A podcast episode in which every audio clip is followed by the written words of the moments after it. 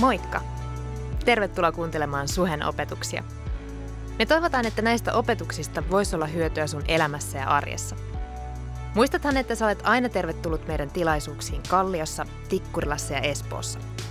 Tarkemmat osoitteet ja kellonajat ja lisätietoa muutenkin meidän seurakunnasta löydät osoitteesta www.suhe.net. Mutta nyt opetuksen pariin.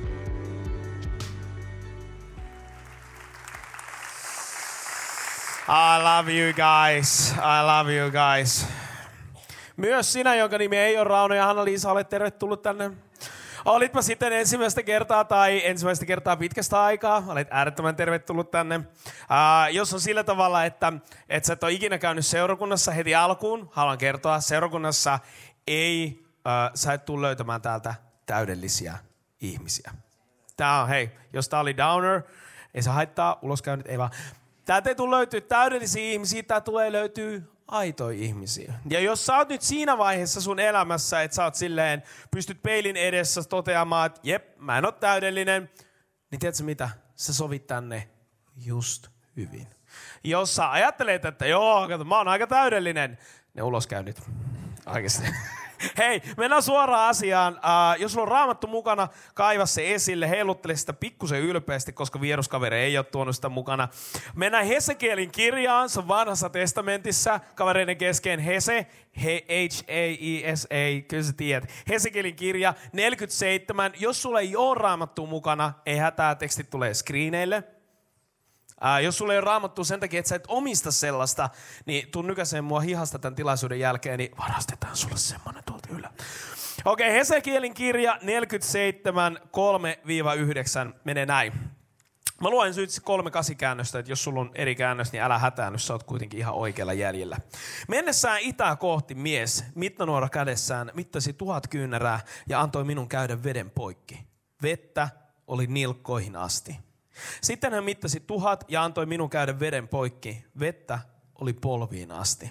Sitten hän mittasi tuhat ja antoi minun käydä veden poikki. Vettä oli lanteisiin asti. Aika hyvä räppipiisi tähän mennessä. Hyvä kertsi. Sitten hän mittasi tuhat, tuli virta, jonka poikki minä en voinut käydä, sillä vesi nousi uimavedeksi, virraksi, josta en voinut käydä poikki. Niin hän kysyi minulta, oletko nähnyt ihmislapsi? Ja kuljetti minua ja toi takaisin pitkin virran rantaa. Kun minä tulin takaisin, niin katso, virran rannalla kasvoi hyvin paljon puita molemmilla puolin. Ja hän sanoi minulle, nämä vedet juoksevat itäiselle alueelle, virtaavat alas aromaahan ja tulevat mereen. Ja niiden jouduttua mereen, vesi siinä paranee. Ja kaikki elolliset, kaikki, jotka liikkuvat, virkoavat elämään kaikkialla, mihin tämä kaksoisvirta tulee. Ja kaloja on oleva hyvin paljon, sillä kun nämä vedet tulevat sinne ja vesi paranee, niin kaikki virkoaa elämään. Minne vain virta tulee. Tässä vertauksessa virta on Jeesus. Kertoja on me. Ja tämä astettainen syvyys kuvaa sitä, miten Jumalan voi nähdä. Nilkan syvyydessä Jumala on, oh, nilkan syvyydessä ja kaiuttimen vieressä Jumala on aika vaaraton. Siis aika kesy, kesytetty, voisi jopa sanoa. Uh, polven syvyyteen mentäessä sulla voi olla kaikki jutut ihan kunnossa, mutta Jumala jotenkin niin kuin on rajoitettu. Siis sulla voi olla kunnossa, sulla on opiskelut kunnossa ja sä käyt suhella ja tiedätkö, sulla on viisivuotissuunnitelma ja kymmenenvuotissuunnitelma ja kymmenenvuotissuunnitelma. 15? Lopeta. Ei viisi, liian pitkälle. Sulla voi olla kaikki jutut kunnossa. Seagalsin kausikortti takataskussa ja tiedätkö, silleen niin kuin all good. Mutta polven korkeudessa ongelma on se, että Jumala rajoittuu siihen, mihin ihmiskäsitys ja inhimillinen käsitys se rajoittaa. Siitä on lantion syvyys. Tämä on se paikka, missä huudetaan Jumalaa hädän, hädän keskellä avuksi kriisin hetkellä. Mutta sitten kun se tunne häviää, kriisi menee ohi, niin Jumalakin ikään kuin jää syrjään tarpeettomana mainoslehtien ja papereiden alle. Jumalaa voi siis katsastella useasta eri näkökulmasta, mutta mistä löytyisi se Jumala, joka vastaa elämään suurempiin kysymyksiin? Mistä löytyy se Jumala, joka ää, pystyy vastaamaan siihen loputtomalta tuntuvaan yksinäisyyteen? Mistä löytyy se Jumala, jolla on lohdutusta tuoda silloin, kun asiat on jotenkin niin semmoista, että ei vaan yksinkertaisesti pysty tajuamaan, että miksi maailma on tällaista. Mistä löytyy se Jumala, joka on olosuhteita suurempi? Mistä löytyy se Jumala, joka ei ole kesytetty? Mistä löytyy kesyttämätön, suuri, aito Jumala? Rukoillaan. Jeesus, sä oot Jumala. Sun hyvyys on suurempaa kuin mitä me ymmärretään ja sun armo, Jeesus, se on, se on parempaa kuin mitä me voidaan kuvitella. Sun unelmat meidän elämään on enemmän kuin mitä me voidaan koskaan pyytää. Kiitos Jeesus siitä, että sä et ole vain joku filosofia tai ajatusrakennelma, vaan sä oot elävä Jumala. Kiitos Jeesus siitä, että, että sä et ole kaukainen ja kylmä, vaan sä oot läsnä ja sä rakastat meitä. Jeesus, tänä iltana me, me ei jakseta mitään kristillistä larppia, me ei jakseta mitään kristillistä karaokea. Me halutaan Jeesus kohtaaminen sun kanssa, kohtaaminen elävän Jumalan kanssa. Sä näet meidän ilot, sä näet meidän surut. Sä tiedät meidän huolet, sä tiedät meidän salaisuudet. Puhu meille toivoa ja puhu meille totuutta, Jeesus. Auta meitä ymmärtämään enemmän ja uudella tavalla se, kuka sä todella oot. Jeesus, kiitos siitä, että sä kuulet kaikki meidän rukouspyynnöt, ääneen huudetut, hiljaa kuiskotut ja nekin, mitä me ei uskalleta kenellekään kertoa. Ja lopuksi Jeesus, mä pyydän kahta juttua. Mä pyydän, että Helsinki Seagulls saisi voittaa korisliigan. Anna Jeesus niiden kolmosten upota. Ja Jeesus, mä pyydän, että marraskuun 15. päivä, anna Suomen voittaa Liechtenstein, anna Suomen päästä jalkapalloarvokisoihin. Ja koko seurakunta sanoo, Amen! Tätä me todella rukoillaan. Jos et sä rukoile Suomen jalkapallomaajoukkojen puolesta, niin tänä iltana sieluhoitopisteessä hoidetaan sekin juttu kuntoon. Suomen maajoukkoje tarvii meidän rukousta, koska arvatkaa miksi? Me ei ole ikinä oltu näin lähellä. Siis tämä voi tuntua susta tosi oudolta, miksi toi kaveri puhuu ja rukoilee joku Suomen jalkapallomaan joukkojen puolesta. Mä kerron miksi. Koska 80-luvulta lähtien, that's right, I'm old. 80-luvulta lähtien mä oon kattonut Suomen maajoukkojen futispelejä. Meillä on ollut litmaset, hyypiät, you name it. Mutta tiedätkö, me ei ole päästy arvokisoihin. Me on voitettu matseja ja sitten me on hävitty tosi monta. Meillä on ollut upeita hetkiä ja sitten aika paljon vähemmän upeita hetkiä. Mä voisin sanoa, että vuodesta 89, siitä tulee kohta 30 vuotta, mitä, jotain semmoista. Mä oon odottanut tätä hetkeä. Ja nyt se on näin lähellä. Nyt se on näin lähellä. Tiedätkö, asiat on muuttunut. Ei me ennen, ei me ennen karsittu arvokisoista. Nyt se on näin lähellä. Näin lähellä. Ja jos et sä rukoile Suomen puolesta, niin Jumala tietää, että God church. No ei. Tota, Suomen maajoukkoja tarvii meidän rukousta, that's all. Asiat on muuttunut, koska ennen me ei ole koskaan aikaisemmin oltu tässä tilanteessa. Nyt me ollaan. Ja tiedätkö, asiat on muuttunut muutenkin. Aasin siltä. Kristillisyys on muuttunut. 80-luvulla mun lapsuudessa, ää, oli mustavalkoista, ei.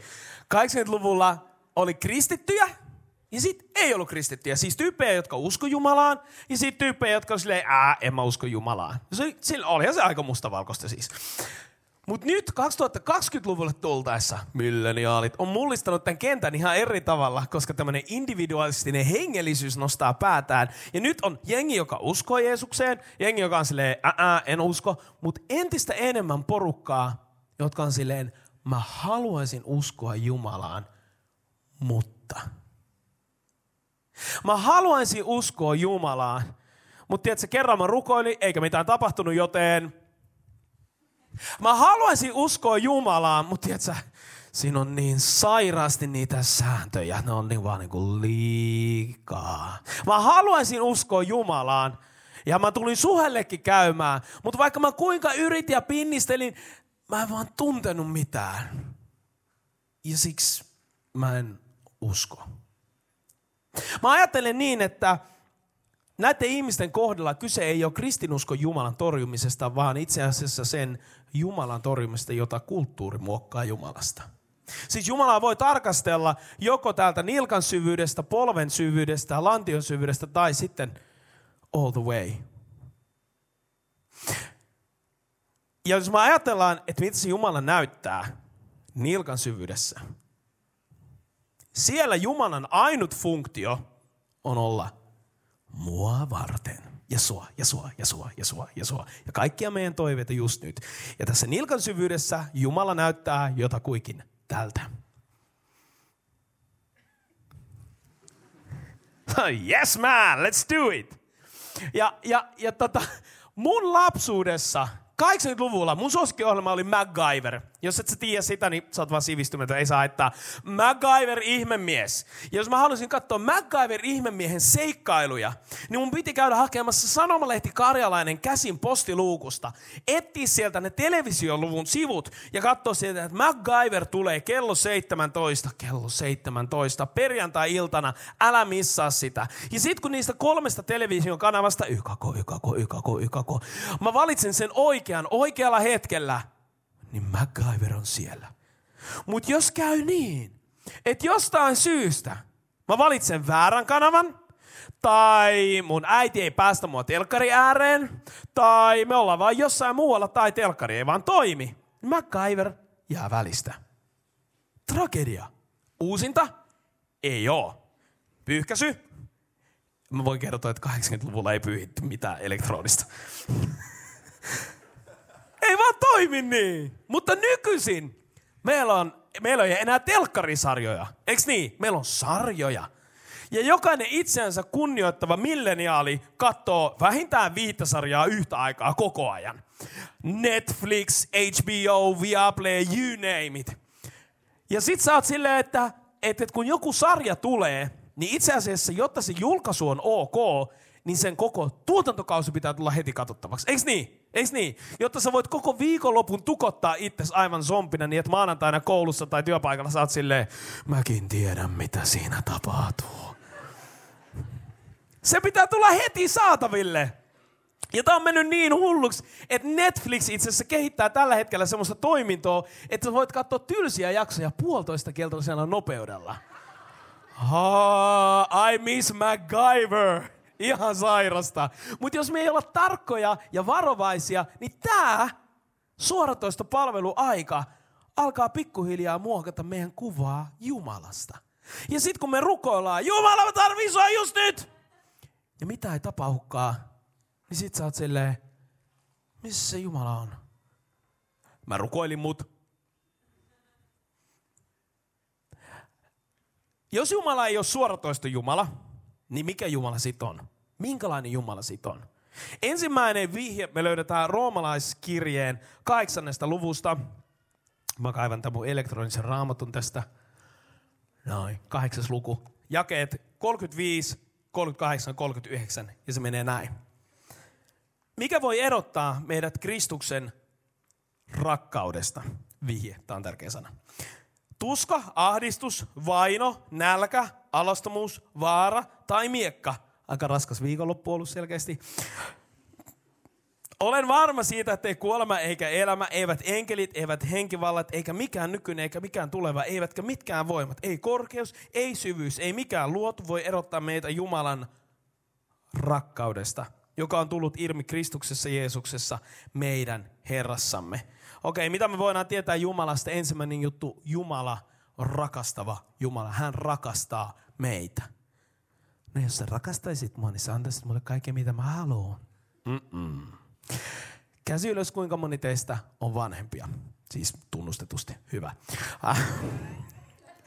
Mä voin kertoa, vanhempana sä et anna sun lapselle kaikkea, mitä se pyytää. Käsi ylös, kuinka moni on ollut joskus lapsia kokenut tämän. Sä et ole saanut sitä, mitä sä oot, tai sä et ole saanut kaikkea, mitä sä oot halunnut.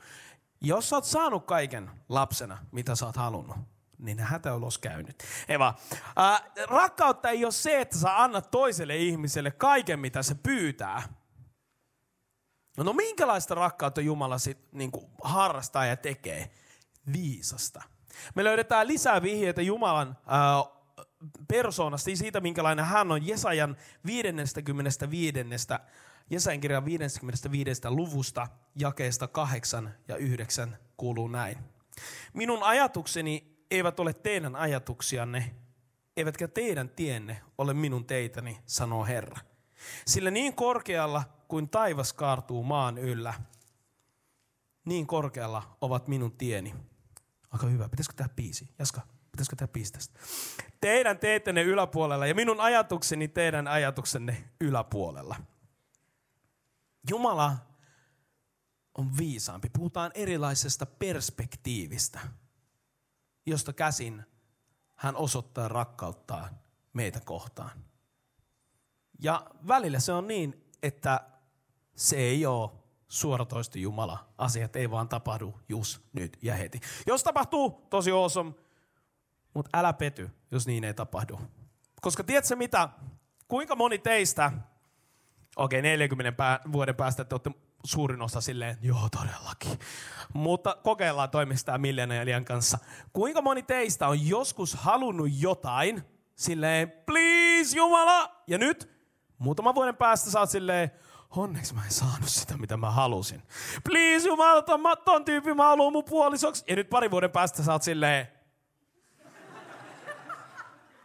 Herra siunaa heidän liittoa. Se on ihan kauhean Jumala, jos saataisiin meille koko ajan kaikki, mitä me halutaan. Niin se vaan on. Suoratoista Jumalaa ei oo. Mutta se on se, mitä nilkan syvyydestä, minkälainen Jumala näyttäytyy. No polven korkeudessa Jumalaa määrittää taas inhimilliset rajat, säännöt, säännöt, säännöt, säännöt, säännöt, säännöt, säännöt, säännöt. Tuntuu siltä, että mä haluaisin uskoa Jumalaan, mutta siihen liittyy niin liikaa sääntöjä. Ihan sairaasti liikaa juttuja. Ja se, mitä se itse asiassa ulospäin näyttää, kun sä sanot sun friendille, hei, tuu seurakuntaan, ja sit se on silleen, ää, aika paljon sääntöjä kuuluu siihen. Sitten se on silleen, ei, sä et ymmärrä. Sitten se, ei, sä et ymmärrä. Mulla on videoklippi, miltä se näyttää. Se näyttää tältä.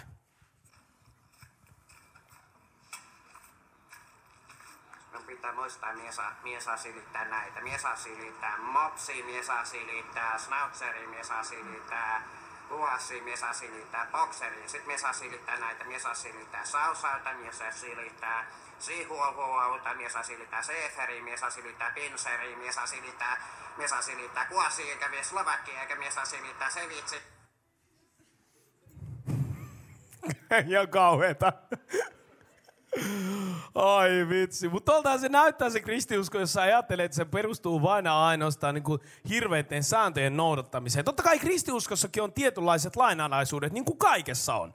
Siis meillä on esimerkiksi vaikka vanhassa testamentissa kolmenlaista, pääsääntöisesti kolmenlaista lakia. Meillä on uh, Jumalan antama moraalilaki, mikä on siis kirjoitettu kaikkiin ihmisiin. Se on vähän niin kuin emolevy jokaisessa luodussa ja olevassa. Uh, sen lisäksi siellä on seremoniaalisia lakeja, ja tämä on hauska juttu. Seremoniaalisia seremoniaalisien lakien mukaan, jos sä olit puhdas, a, anteeksi, epäpuhdas, jos sä olit epäpuhdas, niin se oli hebreaksi tumaa. Eli vähän niin kuin tuhmaa. Teologihuumoria. Toinen, toinen, toinen, toinen. Tämä on vielä parempi mun mielestä. Seremoniaalisten lakien mukaan, jos sä olit puhdas, niin sä olit tarahah. Eli tahraton. Tosi helppoja muistisääntöjä. Hebrea 101. Mutta joka tapauksessa nämä oli tärkeitä juttuja siihen aikaan, ja nimenomaan siinä seremoniaalisessa kulttuurissa. Enää me ei uhrata sun lemmikkiä. Sä voit hengestä rauhassa Jeesuksen takia Jeesuksen äh, ristintyö puolesta. Me ei enää tehdä mitään niin kuin, eläinjuttuja täällä, joten sä voit tuoda koiran tänne ihan rauhassa. Kissoja ei kannata tuoda. Äh, sitten siellä oli myös juridisia lakeja, joka auttoi siihen aikaan siinä kulttuurissa ja yhteiskunnassa ihmisten pärjäämään ja toimimaan keskenään. Siis kristinuskoon kuuluu tietyt lainalaisuudet. Totta kai, joka juttuun kuuluu. Mutta jos ajatus Jumalasta tässä polven korkeudessa on se, että Jumala on joku semmoinen sääntökerhon pomo, joka katsoo meidän suoriutumista, niin tosi nopeasti, jos sä oot rehellinen itsellesi, niin sun Jumalakuvasta tulee tällainen. Ei. Taas se Anssi mokas. Ei. Oikeasti Anssi itse mukana.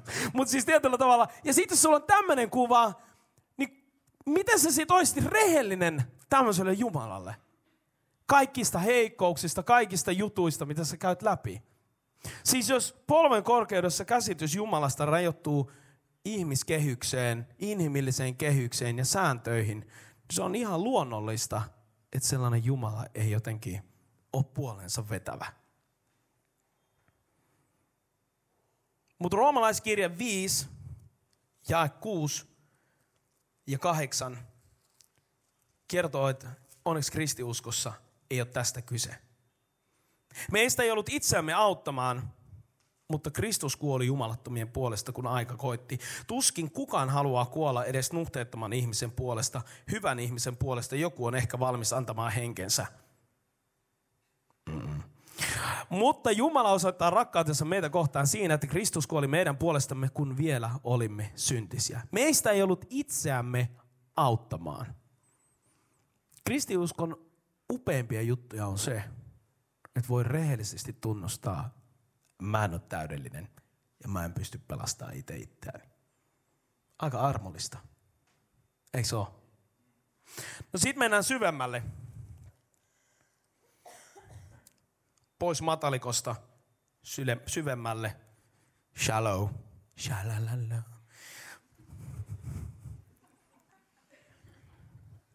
Shallow, shallow. No niin, se oli huono. Jos nilkan syvyydessä Jumala on automaattijumala, jonka ainut funktio on olla mua varten just nyt ja heti. Polven syvyydessä Jumala haluaisi uskoa, mutta tavallaan sitten on ne säännöt ja se inhimillinen kuva Jumalasta, joka rajoittaa. Niin lantion syvyydessä on ihan aito halu kokea Jumala. Mutta pelko siitä, että jos sitä Jumalaa ei tunnekaan, jos ei vaan tunnu se, jos ei vaan tunnu se, mä en vaan tunne, mä en vaan, mä vaikka mä kuinka yritän, mä en vaan tunne sit. Ja siksi mä en usko. Ja tää on aika mielenkiintoista,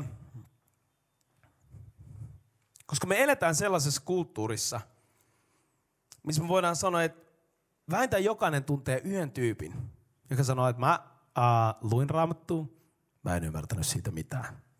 Mä kävin suhella, mä lauloin kaikki ne biisit, uh, myös on Oceans-biisin, tosi hyvä biisi on kirjoitettu, hirveä hitti tuli siitä. Uh, mä yritin tehdä kaikki ne ilmeet ja kaikki eleet, mutta musta tuntuu, että mä en vaan tuntenut sitä, mitä se vieruskaveri tunti siinä toisella puolella. Mä yritin rukoilla, mutta tiedätkö, niin kuin siitä tuntui vaan, että siis, se oli vaan semmoinen tosi outo monologi. Mä haluaisin uskoa Jumalaan, mutta kun se ei vaan tunnu miltään. Sitten on taas ne kristityt, jotka herää sunnuntai-aamuisin. Aurinko paistaa täydellisesti kasvoihin ja tukka on kunnossa.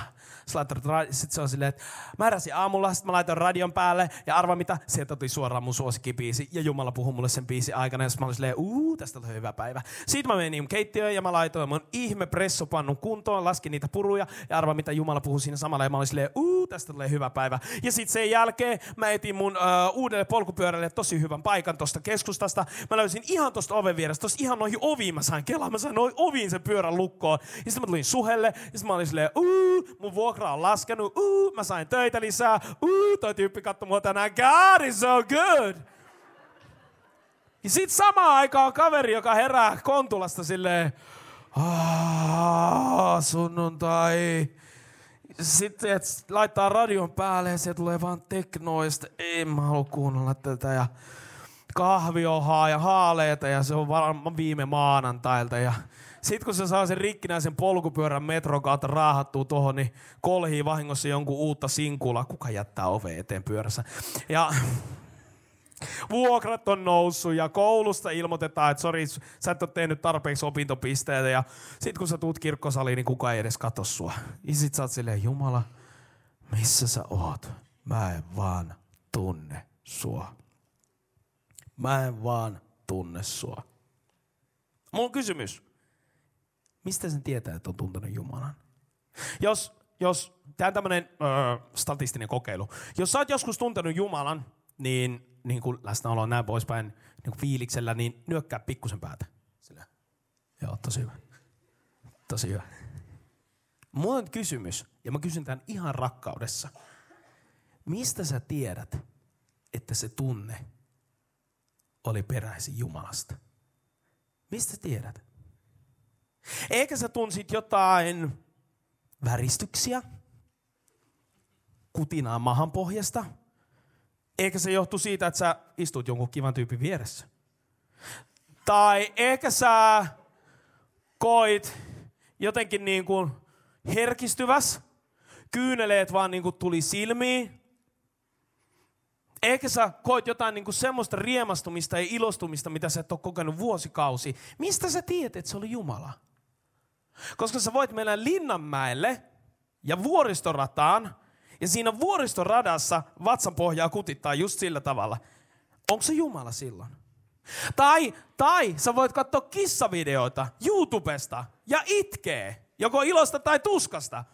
Tai, tai, tai sit kun Suomi voittaa vihdoin sen Liechtensteinin ja sitten sä oot Mantan patsaan huipulla, se Mantan pää sun kainalossa ja aivan fiiliksissä. Ja se fiilis on sama, niin mistä sitä tietää, onko se Jumala? Mun kysymys on ihan aito kysymys. Mistä sä voit tietää, että se fiilis juontuu Jumalasta? Siis kaikki nämä tunteet sä voit aidosti kokea Jumalan läsnäolossa. Mutta sä voit olla myös Jumalan läsnäolon ympäröimä, vaikka sä et tuntis mitään. Usko kokemusasiantuntija. Mä oon nyt himassa, niin sen takia mä kerron näitä juttuja. Tien päällä mä en kerro ikinä. Ää, keväällä 2017 ää, mä sairastuin, mulla diagnosoitiin vaikea masennus, vaikea ahdistus. Ja puolentoista vuoteen mä en tuntenut yhtään mitään. Ei yhtä ainutta tunnetta. Emotionaalisesti täysin kuollut olotila. Puolitoista vuotta. Mä kerroin mun vaimolle, hei, mä rakastan sua. Mä tiedän sen, vaikka mä en tunne sitä. Tietenkään mä en kertonut näin, koska se ei ole hirveän romanttista. Mä kerroin mun lapsille, hei, mä rakastan teitä joka päivä. Mutta rehellisesti, tunsiks mä sitä? En. Mä kerroin mun ystäville, hei, sä oot mulle rakas. Vaikka mä en tuntenut sitä, eikä mulla ollut voimavaroja viettää edes aikaa niiden kanssa. Siis kaikki nuo edellä mainitut tunteet, sä voit kokea Jumalan läsnäolossa. Mutta samalla sä voit olla Jumalan läsnäolo ympäröimä, vaikka sä et tuntis mitään. Okei, mä huijasin. Puolentoista vuoden aikana mä muistan yhden tunteen. Ja tää on ehkä vähän häpeällistä, mutta mä kerron teille sen. Me oltiin suhella. Mun rakas ystävä oli saanut äh, kuulla huonoja uutisia. Hänellä oli löydetty kasvain, huonolaatuinen kasvain, syöpädiagnoosi. Ja eräs onneton seurakuntalainen, mä vielä muistan sen paikan, se oli tuossa yläparvella – sanoi tälle mun ystävälle, että ehkä se johtuu siitä, että sun elämässä on syntiä.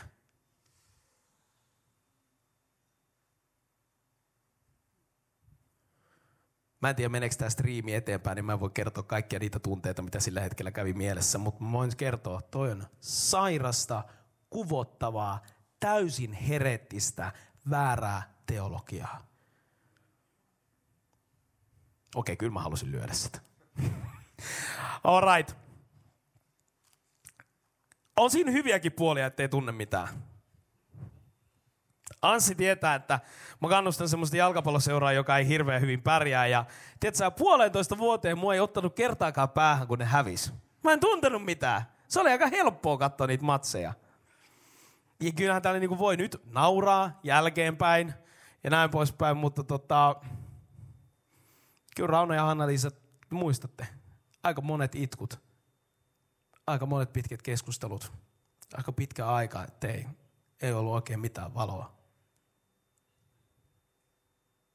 Mutta koko sen ajan mä tiesin, että mä oon Jumalan läsnäolon ympäröimä. Mistä mä tiesin sen? Here's the answer. Ensimmäinen kuninkaiden kirja, 19, jakeet, öö, Mennään tänne näin.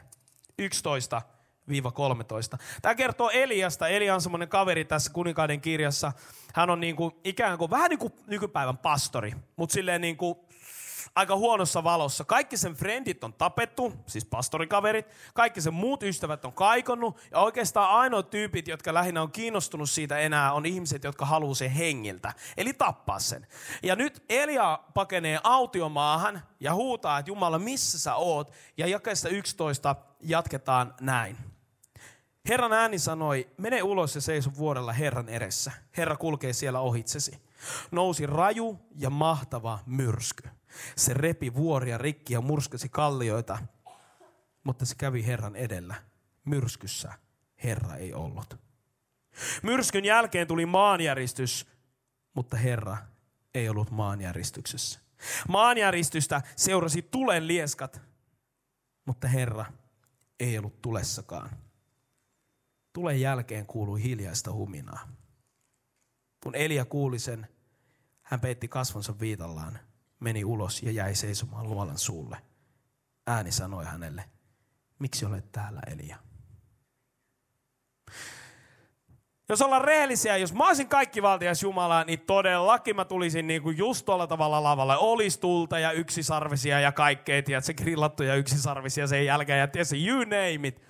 Mutta mä luulen, että se syy, minkä takia Jumala ei tule tässä myrskyssä, eikä tulessa, eikä ukkosessa, eikä missään muussakaan ACDCin biisissä, vaan vasta lopuksi hiljaisuudessa on se, että Jumala haluaa viestittää, että hän on niitä fiiliksiä suurempi Jumala.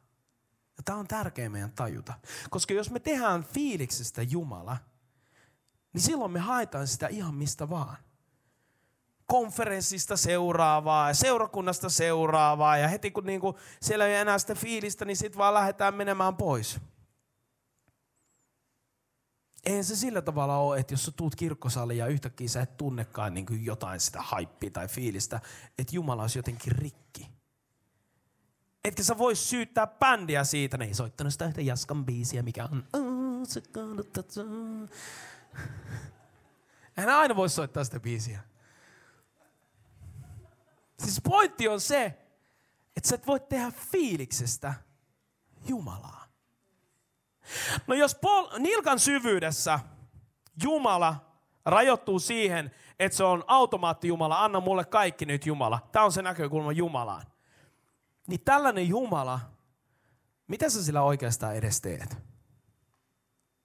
Polven korkeudessa Jumala näyttäytyy semmoisena sääntökerhon uh, päällikkönä, joka vaatii, vaatii, vaatii, vaatii asioita, ja sitten kun sä et loppupeleissä kuitenkaan pysty niitä saavuttamaan, niin mitä sä teet sellaisella Jumalalla?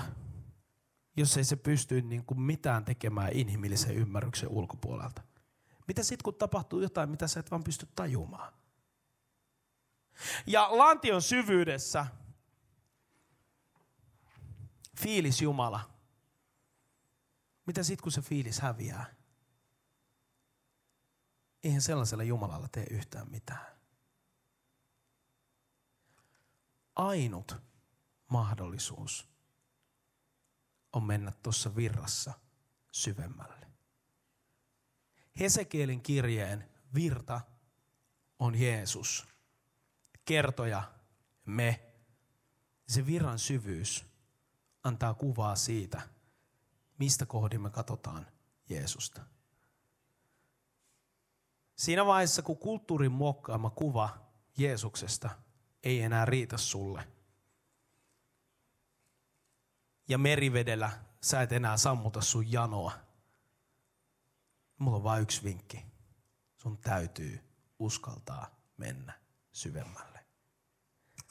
Tuossa äskeisessä biisissä lauletaan Take me deeper than my feet could ever wander – Siitähän tässä on kyse.